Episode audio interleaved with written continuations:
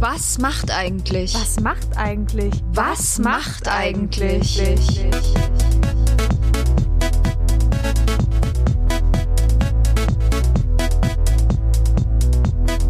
Das ist ein Mitvergnügen-Podcast von den Mitvergnügen Allstars. Maxi und Lisa. Wir holen unser Nokia zweiunddreißig zehn aus der Schublade und rufen die Stars und Sternchen von früher an.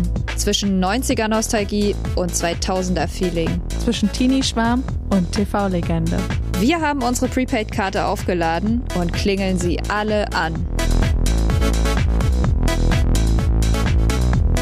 Grüß dich, Maxi. Hallöchen, Lisa. Hab direkt zu Beginn mal wieder eine Frage an dich. Okay, okay. Was halten wir denn von Männern mit weißen Hüten, gerade jetzt zur Sommerzeit? Oh. Mm. Lisa, ich weiß ja nicht, ob ich sagen soll, aber Männer und weiße Hüte, das kann eigentlich nur Lübecker tragen. Das stimmt. Der Einzige, der so ein Zertifikat zu Hause liegen, von Guido Maria Kretschmer persönlich unterschrieben, du darfst einen weißen Hut tragen, sei sonst niemand. Lübecker ist einfach just gigolo, aber viel, viel wichtiger, a little bit of Monica in my life, a little, a little bit, bit of Erica by my side, a little bit of Rita's all I need, a little bit of Tina's what I see. Ist doch krank, dass man das noch komplett auswendig kann, oder? Aber das ist, das ist Song. Der krasseste Hit, den man sich vorstellen kann. Ja, ich bin auch wirklich ganz, ganz großer Lübecker-Fan. Für mich gehört auch Lübecker in jede Chartshow von Olli Geißen. Und Maxi? In jedes gut sortierte Plattenregal. Das stimmt natürlich auch. Es war meine erste Maxi-C D. Geil. Zusammen mit Safri Duo. Ja. Danach habe ich angefangen, Schlagzeug zu spielen übrigens. Wir hatten auf jeden Fall, meine Mutter hatte damals das Album gekauft, das weiß ich noch, wir haben das ständig gehört, im Auto, zu Hause. Und dann auch einer äh, meiner absoluten Lieblingssongs neben Mambo Number five, I'm just a gigolo and everywhere I go. Aber das ist nicht so bekannt, oder? Doch, aber natürlich immer noch Mambo Number five. Es ist einfach das große Ding.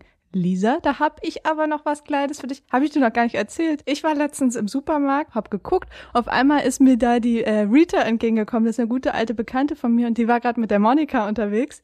Und haben wir so ein bisschen gequatscht. Das war total nett. Und naja, das sind ja gute alte Bekannte vom Lübecker. Da habe ich natürlich sofort mal gefragt, äh, und ist da noch Kontakt? Und dann meinte aber Rita, nee, nee, sie hatte da keinen Kontakt. Aber die Erika hätte wohl noch guten Kontakt und mit der äh, pokert sie jeden Sonntag. Und dann meinte ich, ja, kannst du da die Nummer vielleicht besorgen, also irgendwie mal einen Kontakt herstellen? Hat sie gemacht. Lisa, ich habe eine S M S von der Erika bekommen und die zeige ich dir jetzt gleich mal. Das sind ja großartige Nachrichten, Maxi, aber während du jetzt hier deine S M S erstmal aus dem Archiv suchst, kommt eine kleine Werbung. Ja, wenn du so unterwegs bist wie unser Lou, also ich sag nur, I got a girl right here, I got a girl right there, and I got a girlfriend everywhere. Da musst du ja ein ganz schön guter Connector sein. Vor allem in den neunziger Jahren, wo es noch nicht unser tolles kleines Hilfsmittel Tinder gab. Da hast du aber recht. Ich glaube, da musst du ja einiges leisten. Aber mit Tinder ist es ja jetzt viel einfacher, Lisa. Das stimmt, weil du suchst ja einfach mal in deinem Umkreis, wo du denkst, hä, ich kenne doch bestimmt hier eh schon alle so im räumlichen Umfeld, hm. aber kannst du ja vergessen, weil du kommst echt trotzdem mal aus deiner Bubble raus, weil du mal auf Leute stößt, die dir vielleicht sogar schon mal irgendwie begegnet sind, aber die du sonst wahrscheinlich so nie kennenlernen würdest. Lisa, du hast total recht. Ich finde, auf Tinder kann man einfach tolle Menschen kennenlernen. Und der Lou, der könnte dann natürlich auch die ein oder andere tolle Frau heute dann noch kennenlernen. Aber vielleicht hat er ja auch Familie und ist versorgt. Werbung, Ende. Lisa, da hab ich jetzt die S M S von der Erika. Hier, gucke mal. Und ähm, ja, die hat mir die Nummer von dem Lübecker geschickt und die lässt auch schöne Grüße ausrichten. Zwinker, Smiley. Da wissen wir ja, was das bedeutet. Na, und ich würde ja auch gern mal wissen, aber das können wir im Nachhinein vielleicht nochmal rausfinden, ob hier Erika, Monika, Jessica, Tina, Rita und wie sie alle heißen, ob die nicht auch so eine geile WhatsApp-Gruppe zusammen haben. Natürlich, Titel Ladies and Gentlemen. It's Mambo. Number jetzt hau five. Die Nummer da rein, ja, Maxi. Ich will jetzt. Los.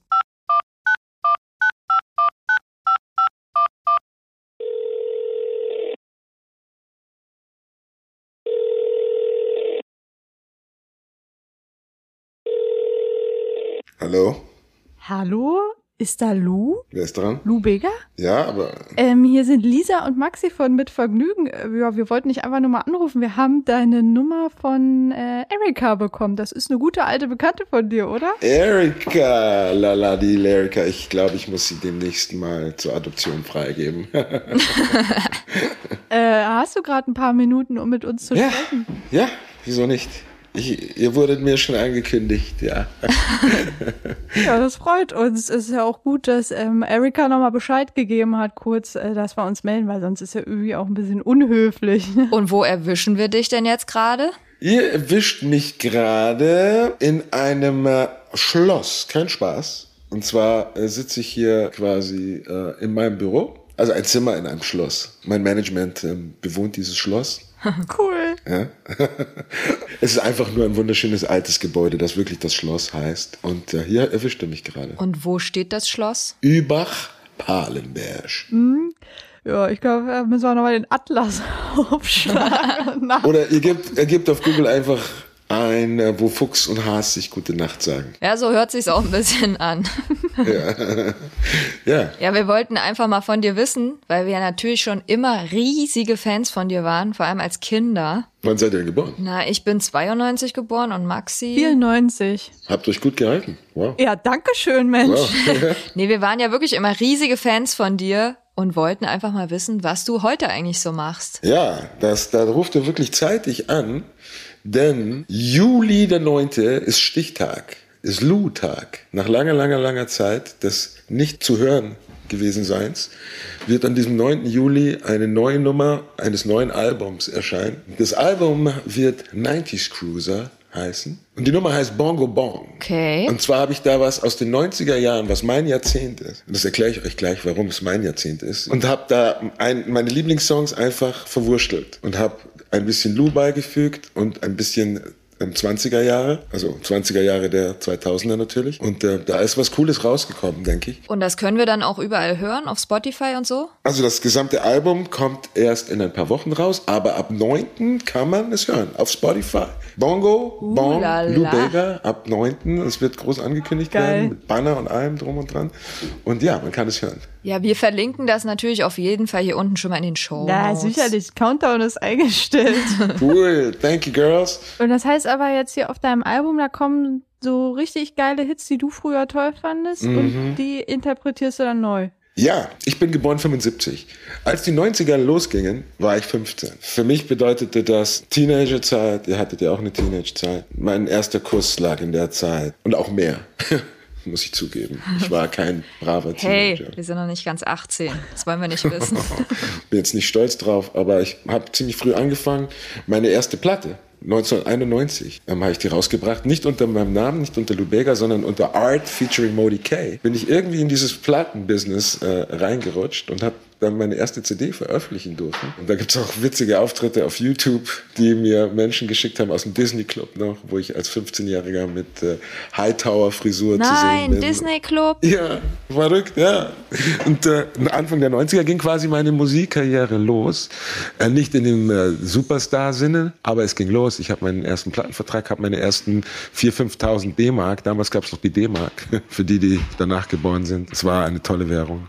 Man kam mit zwanzig D-Mark ein ganzes Wochenende über aus. Ja, ich weiß nämlich nur noch, dass äh, Maxi-C Ds, die haben immer fünf neunundneunzig in D-Mark, glaube ich, gekostet. Ja. Und du mit Mambo Number Five warst nämlich meine erste Maxi-C D vom hart ersparten Taschengeld. Wow, cool. Kannst du dich noch erinnern, wie sie aussah? Ja, ich hab die noch. Das war doch wie so ein Oldschool-Foto. Genau, so schwarz-weiß mit so braunen Rändern. Ah, das war aber das Album. Die Maxi war in so einem giftigen Gelb. Nee, ja? Dann hatte ich wirklich nicht die Maxi-C D. Ja, ich hatte das Album. Ich hatte das Album und das war so dieses schwarz-weiße. Und die, so Sepia. Ja, ja, so bräunlich, so dieser Rand war, ja. glaube ich, so angebrannt oder so. Genau, es, es hatte so diesen, diesen Sepia-Look. Ja, absolut richtig, ja. Und also diese ganze Disney-Club-Geschichte, da warst du wahrscheinlich selber noch Teenager und dein erster Platten Vertrag. Wie alt warst du dann? Also ich war kein Mitglied vom Disney Club. Ich, ich bin da nur aufgetreten. Ich habe quasi die Möglichkeit bekommen, da die, die damalige Single äh, zu performen. performen. Da war ich fünfzehn Jahre alt. Also ich war noch in der Schule und habe die Chance bekommen, dann quasi äh, ins Plattenbusiness einzusteigen. Das kam aber nicht von ungefähr.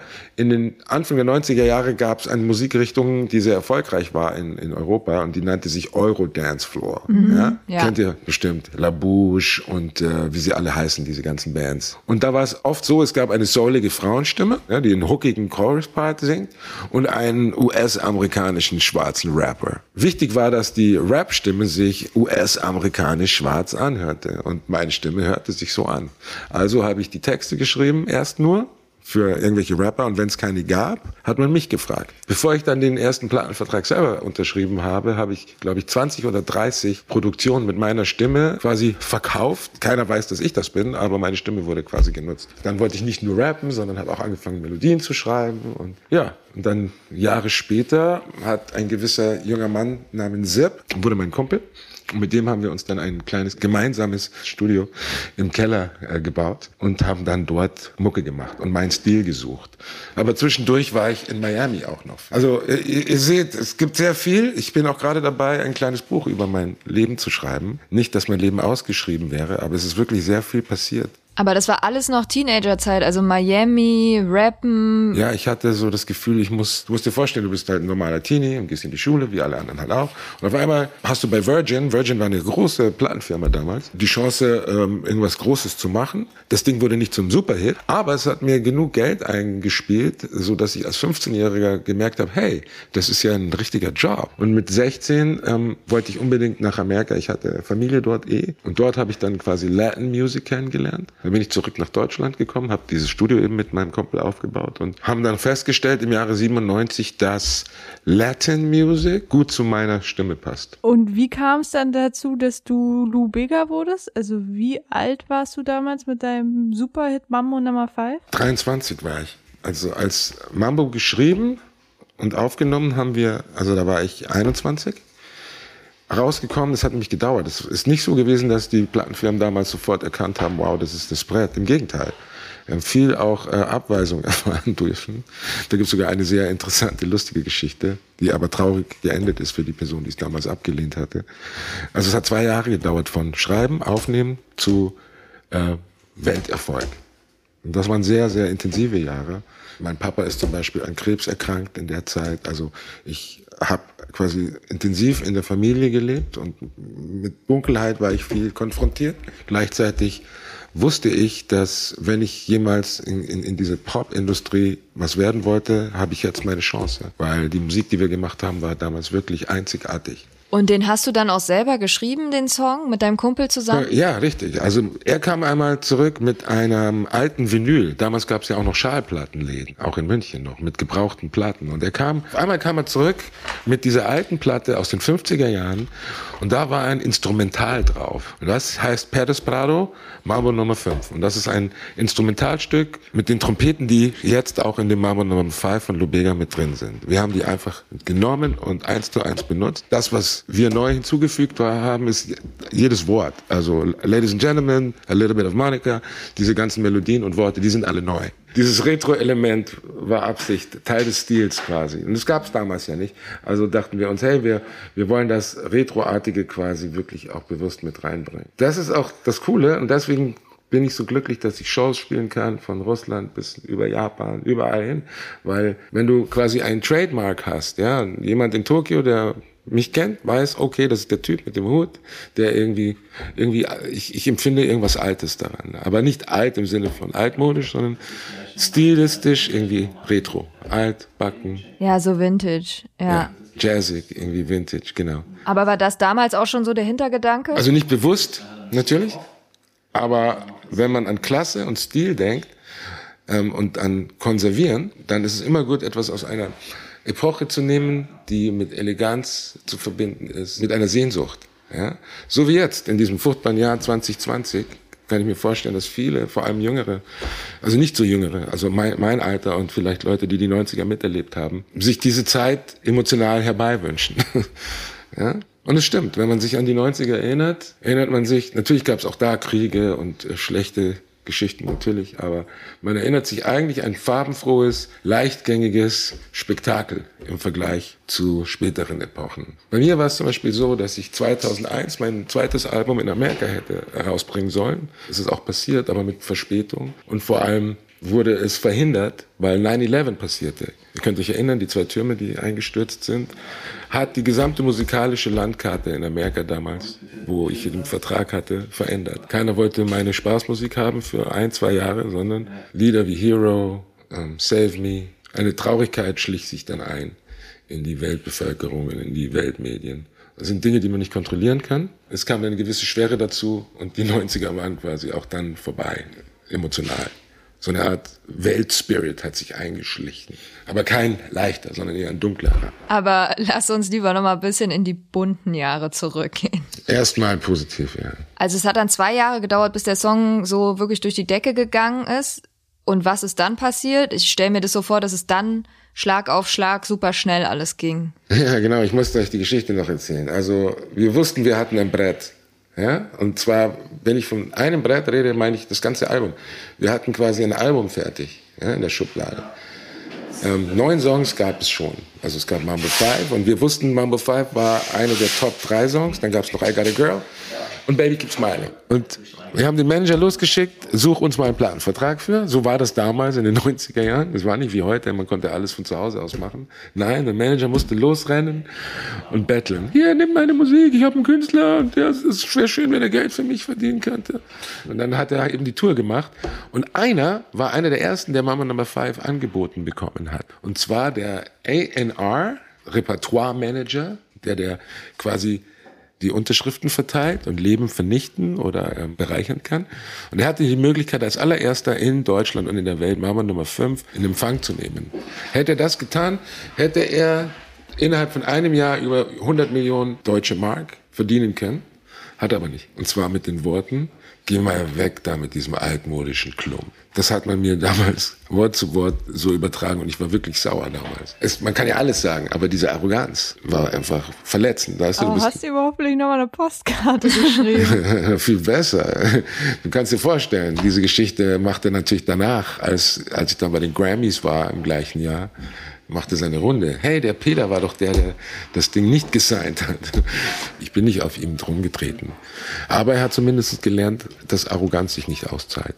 Man, man kann nicht jeden Song äh, entdecken und niemand hat dieses Ohr. Also das, das, das nimmt ich ihm nicht übel. Aber zu sagen, geh mal weg mit diesem altmodischen Klump. Ja, und der, der das als erstes aber entdeckt hatte, der, der Rainer Rennefeld aus Berlin, der hat das gut gemacht und ähm, der hat dann auch mein Leben quasi mit verändert im Jahr neunundneunzig. Und dann ging alles sehr schnell. Ein Video wurde gedreht, beziehungsweise zwei Videos wurden gedreht. Das ist auch so eine Geschichte, die kaum jemand kennt. Das erste Video ist so in die Hose gegangen, es war so teuer. Hm. Und es ist so schlecht. Warum haben Erika und Monika gefehlt, oder was? Du, ich erkläre, ich erzähle dir mal was. Also, ich bin noch ganz neu in diesem ganz, ähm, sagen wir mal, in dem Top, Top, Top Platten-Business. Sie sagen, okay, das ist ein Top-Thema für uns. Ähm, wir brauchen dreihunderttausend D-Mark für dieses Video, weil wir wissen, dass es international abgehen kann. Und sie sagten, wir müssen ein teures Video machen. Ja? Holen wir uns den abgefahrensten französischen Regisseur, den es in der damaligen Zeit ging, Luc Dravenignon. Er war ein abgefahrener Indie-Typ. Und da kam er rein und sagte, hey Luc, nice to meet you. Schön, dich kennenzulernen. Wir machen das so. Ich habe die äh, Absicht, ein Voodoo-artiges Video zu machen. Und zwar vier Tänzerinnen, die Voodoo-puppenartig an einem selbstgebauten Pool stehen, mit weißer Flüssigkeit in der Mitte. Und aus den Brüsten spritzt weiße Flüssigkeit in den Pool. Und dabei tanzen sie. Ist kein Spaß. Ich, ich erzähle dir, wie es wirklich abgetragen ist. Dann tanzen sie dazu. Und immer wenn die Trompete kommen, spritzt diese weiße Flüssigkeit in den Pool. Du kommst in ein Michelin-Männchen-Outfit. Und du schwebst über diesen Pool. Also ihr seht, totale Themaverfehlung. Aber weil er eben dieser Indie-Typ war und René Rennefeld stand auf Indie-Typen, ja, dachten wir, ja, vielleicht haben sie ja recht. Das Video wurde gemacht und wir haben alle gekotzt. Das wäre kein Welterfolg gewesen. Das Ding wäre in der Mülltonne gelandet, höchstwahrscheinlich. Und ich bin froh, dass der damalige Chef der Plattform gesagt hat, okay, mein Fehler, ich hätte das vorher stoppen sollen, ich gebe nochmal zumindest die Hälfte des Betrags und dann darfst du, Lou, mit deinem Kumpel selber das Video machen. Das haben wir gemacht. Wir haben was geschrieben, simpel gehalten, haben gesagt, schwarz-weiß. Das, was das Video jetzt ist, was ihr halt kennt, wenn ihr auf YouTube geht, das ist das, was wir quasi da innerhalb von ein paar Tagen hinbekommen haben. Es war also eine Notlösung, eine Rettungsaktion, weil das andere so beschissen war, so schlecht. Ja, du hast ja eben schon von den Grammys irgendwie gesprochen und du warst doch mit deinem Song bestimmt auch in jeder Show und hast doch bestimmt auch mega viele Preise abgeräumt, oder? Ja, der krasseste war natürlich die Grammy-Nominierung. Also wir waren gerade dabei, mit der Band zu proben für Viña del Mar. Viña del Mar ist das größte Latino-Festival. Alleine dort auftreten zu dürfen für einen kleinen Münchner Jungen, ne, der auf einmal abgeschossen wurde ins Weltall, äh, war irgendwie sehr surreal. Und dann hat das, wurde das noch getoppt, als ich einen Anruf bekam und es hieß, hey, du bist gerade nominiert worden. Und zwar als Best Male Vocal Performer. Also ich hatte damit gerechnet, bester Song des Jahres oder sonst irgendwas. Ja, das war eindeutig. Aber Best Vocal Performance, ja, bedeutet ja bester männlicher Sänger. Und da wurde mir schon ein bisschen so, oh, nee, irgendwie, weiß nicht so recht. Und wer sind die anderen Nominees? Und dann hieß es Sting und was weiß ich wer. Ne? Also so die, die schon dreißig Jahre lang andauernd irgendwelche Preise gewinnen. Ja, und so war es dann. Auf eine Art hätte ich den gerne gewonnen, auf der anderen Art dachte ich mir, oh nein, was, was sage ich denn, wenn ich gewinne? Und wer hat ihn gewonnen? Sting. Na ja, okay, na gut. Da kann man auch mal gegen verlieren, oder? Ich war ganz okay damit. Ich so, okay, nominiert war schon gut. Ja, und warst du dann eigentlich auch ab zweitausend irgendwie nonstop dann auf Tour oder, also wie viele Jahre warst du eigentlich unterwegs? Also ich sehe das als das A Little Bit Off Zeit. Diese wildeste aller wilden Zeiten ging los ähm, April mit der ersten großen Sendung, das war Wetten, dass Thomas Gottschalk. Oh, natürlich. Ja, ja, alle Großen waren doch bei Wetten, dass, oder? Ja.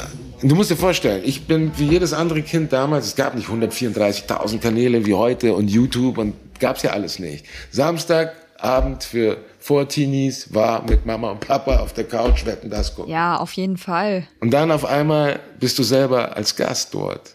Ich kann mich noch gut erinnern, wie, wie nervös ich war. Und ich wusste, wenn ich diesen Auftritt vermassele, vermassele ich vielleicht mein Leben. Wenn ich den richtig hinnagel, verändert sich mein Leben. Also bin ich hingeflogen und die Atmosphäre war krass, weil es war noch diese Sondersendung in Mallorca, also in dieser Stierkampfarena. Ja, diese Arena da, dieses Kolosseum. Genau, beleuchtet ohne Ende, echt eine Top-Atmosphäre. Sophia Loren läuft an mir vorbei. Irgendwelche Hollywood-Stars liefen an mir vorbei und ich so, ups, war das nicht der und der? Oh ja, aber ich muss cool bleiben, weil ich bin ja selber einer von denen. Weißt du, verstehst du? So weit war ich noch nicht.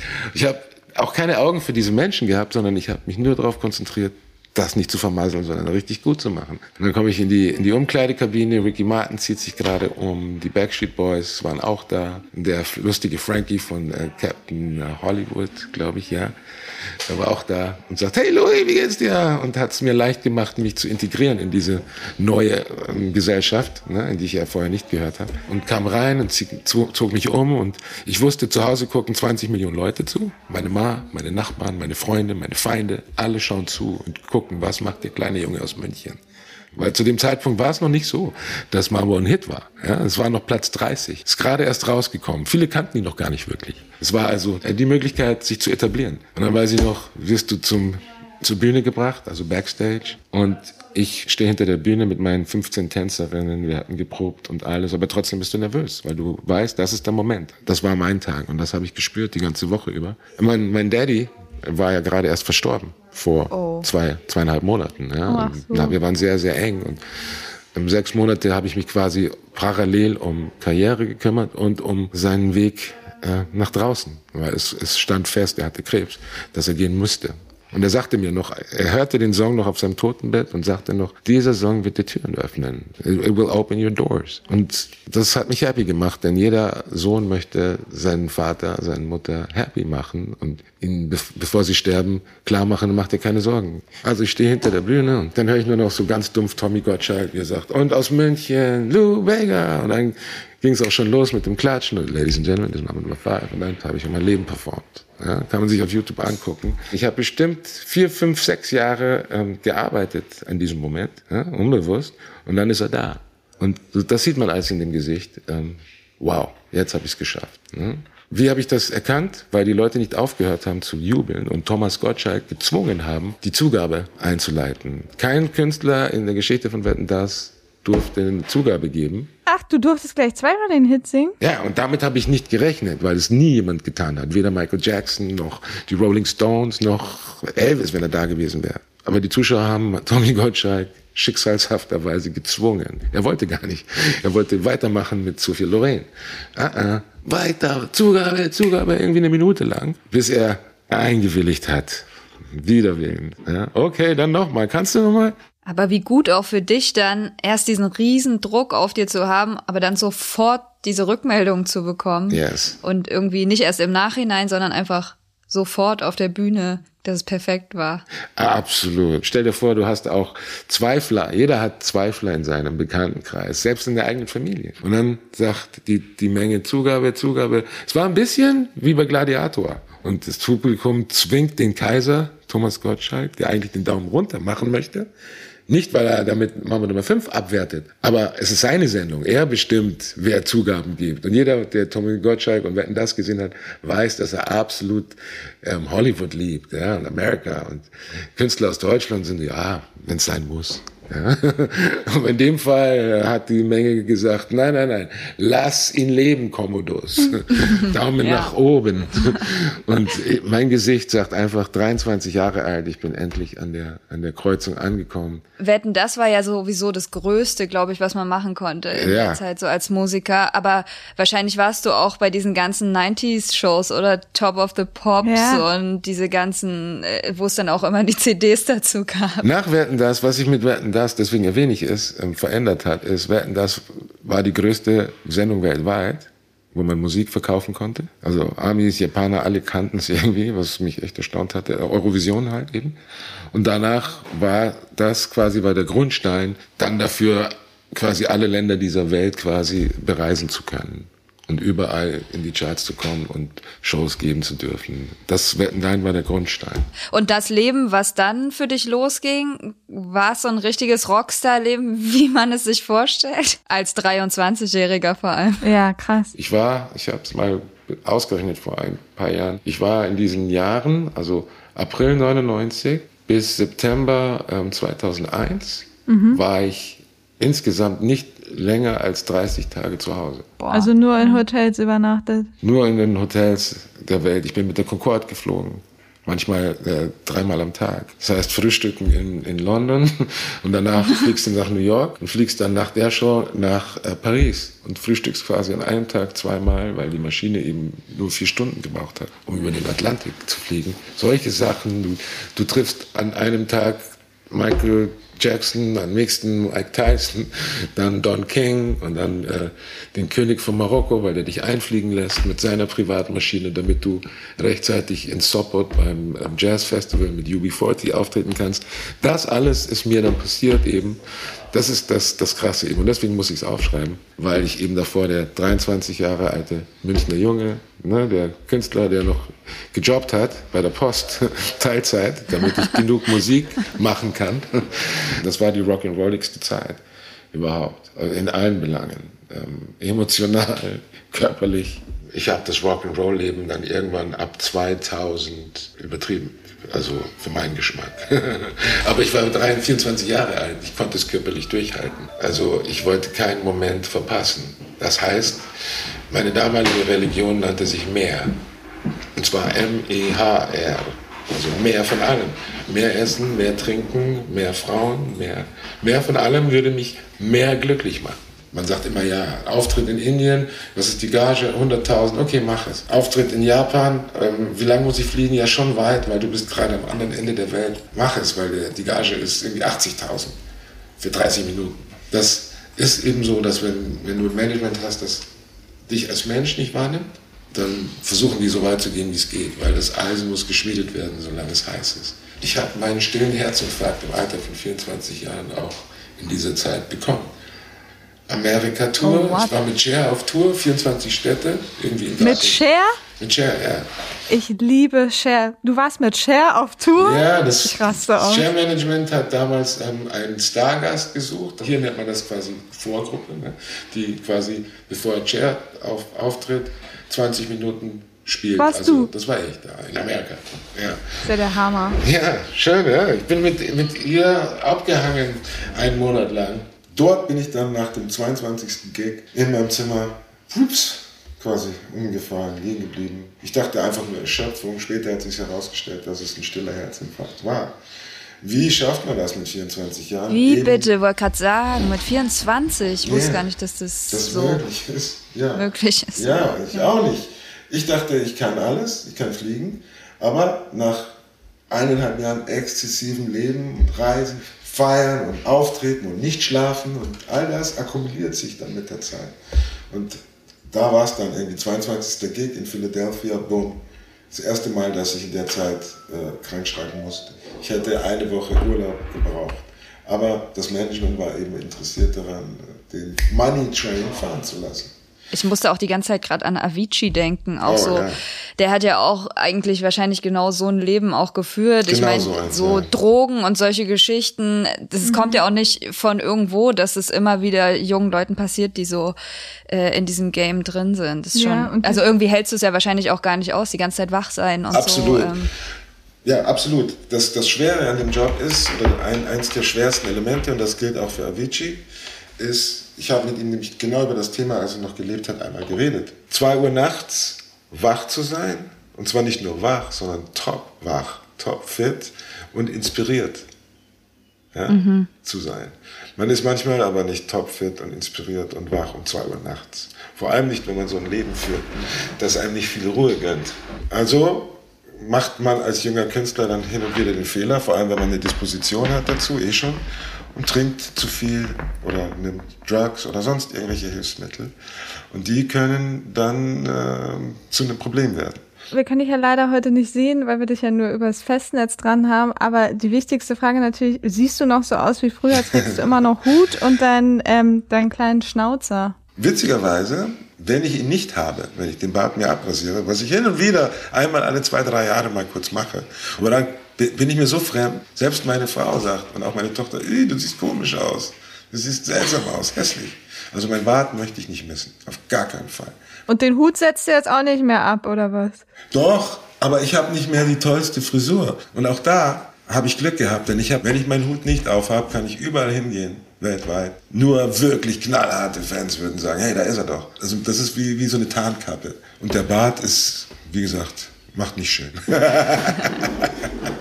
Ich habe mal irgendwo ein Foto von dir gesehen, so vor deinem Haus mit deiner Family. Ich glaube, du mhm. hast ja auch Familie und so. Und es war so pink. Habe ich das geträumt oder habe ich das wirklich gesehen? Das war die Rückseite unseres Hauses, ja, absolut. Die, die pink oder bunt? Äh, bunt. So mexikanisch. Also in Mexiko streicht man seine Häuser extrem bunt an und das fand ich irgendwie immer cool. Ich mag das, wenn Häuser in allen erdenklichen Farben auftreten. Deswegen haben wir unser Haus auch so gestrichen, total verrückt, hippie-mäßig. Ja. Ich habe es mir nicht eingebildet. Gut, nein, das hast du nicht. Nein, nein, das stimmt. Und unsere letzten Fragen, die wir nämlich all unseren Gästen stellen. Die eine ist, wir würden gern mal wissen, ob es über dich noch einen Fun-Fact gibt. Ein paar hast du ja schon verraten, den noch niemand so weiß. Vielleicht ja was mit Cher. Mit oh, Cher. Was mit Cher. Ja. Ich weiß noch, mir ist tatsächlich was Peinliches passiert beim ersten Gig. Und zwar ist mir das Mikrofon runtergefallen auf der Bühne beim Singen. Und es ist so komisch gefallen, dass ich es nicht mehr finden konnte. Keiner konnte es mehr finden. Es hat irgendwie Minuten, gefühlte Minuten gedauert, bis mir irgendjemand ein zweites Mikrofon gereicht hat. Die Band musste aber weiterspielen. zwanzigtausend Leute in dem Stadion. Ich so, hey, was mache ich jetzt? Suche ich mit oder bleibe ich stehen oder tanze ich einfach nur? Ich glaube, ich habe mich nur fürs Tanzen dann irgendwann entschieden. So, jetzt kommen wir zu unserer letzten Frage. Jetzt aber wirklich. Okay, letzte Frage. Äh, wir wollen von dir noch wissen, von wem du gerne mal erfahren würdest, was er oder sie heute so macht. Also ich wünschte mir zu wissen, was Che Guevara jetzt gerade macht. Mhm. Ja, ist klar. Vielen, vielen Dank für deine Zeit, ja, äh, dass Dank. du rangegangen bist. Danke, Ladies. Wir haben uns sehr gefreut. Danke, dass ihr euch die Zeit genommen habt. Du bist immer noch klasse. Du bist einfach just a Gigolo. Just und a wir, Gigolo. Werden, wir werden Erika auch schöne Grüße von dir ausrichten. Danke euch. Ladies, wenn ihr Erika Dann seht, hören wir uns bald. Sagt ihr, sie soll aufhören, mich zu verklagen. Ja? Alles klar, machen wir. Ladies, es war mir eine Freude. Tschüss. Und ciao. Ciao. Maxi, hast du das etwa gehört? Er hat uns Ladies genannt. Endlich hat's ein Mann mal erkannt, dass wir echte Ladies sind. Vor allem nur an unserer Stimme, das muss man ja nochmal dazu sagen. Mhm. Wenn er dazu mal noch hier die Augenweide sehen würde. Mhm. Aber wie sind wir denn jetzt bitte in diese neunziger Jahre reingestolpert? Wir wissen ja überhaupt nicht, was er heute eigentlich macht. Nö, also er bringt jetzt einen neuen Song raus, ähm. Ja, aber was, er sonst, hat Familie. Aber was er sonst den ganzen Leben langen Tag so treibt, vielleicht das Haus bunt streichen. Ja, aber gut, er liebt halt auch einfach den neunziger und man merkt so richtig, das ist halt seine Zeit. Also ist ja auch völlig legitim, dann mal eher in Erinnerungen zu schwelgen. Und äh, ich schreibe jetzt direkt mal Erika und frag mal, ob da wirklich eine Klage noch ausstehend ist, ne? Lisa, Paris, Athen. Nee, nee, nee, stopp. Vorher gibt's doch noch eine kurze Werbeunterbrechung. Lisa, sag mal, ich überlege jetzt irgendwie doch gerade, ob ich mir nicht mal irgendwann einen Hut zulegen sollte, einfach um mich mal wie so eine Lady zu fühlen. Du Maxi, wenn das dein großer Wunsch sein sollte, dann stehe ich dir da natürlich nicht im Weg. Danke, aber Lisa, um eine Sache bitte ich dich dabei. Kauf den Hut doch bei einem schönen, kleinen, lokalen Huthändler. Ja. Denn jetzt gerade in den Zeiten, nach dem Jahr, was wir hinter uns haben, ist es natürlich besonders wichtig, auch den lokalen Einzelhandel zu unterstützen. Und dafür musst du theoretisch auch gar nicht mehr unbedingt vor die Tür gehen, denn wir haben ja schon öfter davon erzählt, es gibt ja jetzt eBay Deine Stadt. Lisa, das stimmt. Das heißt, ich kann bei meinem Huthändler des Vertrauens, ob der jetzt in Hamburg, München oder wo auch immer sitzt, einfach shoppen und muss aber nicht mal aus der Tür gehen. Genau, und gleichzeitig hast du auch noch den Vorteil, dass du über eBay Deine Stadt auch Informationen zu deinen HändlerInnen bekommst und immer ein bisschen mehr cool. über die erfährst. Also so wie die den Hut dann auch herstellen, ist doch perfekt. Ganz genau, Maxi. Und damit würde ich mal sagen, Werbung Ende. Ende. Paris, Athen, auf Wiedersehen.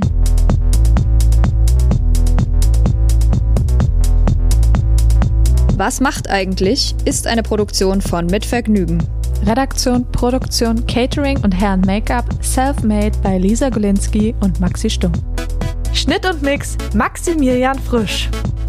Äh, und das Handy, mit dem wir die Stars anrufen, das gehört auch Maxi Stumm. Für jede positive Bewertung schenken wir euch einen feuchten Händedruck. Nee, echt jetzt? Da würden wir uns wirklich sehr drüber freuen. Fanpost, Autogrammwünsche und Klingelstreiche ansonsten an podcast at mitvergnügen punkt com schicken. Tschüssi!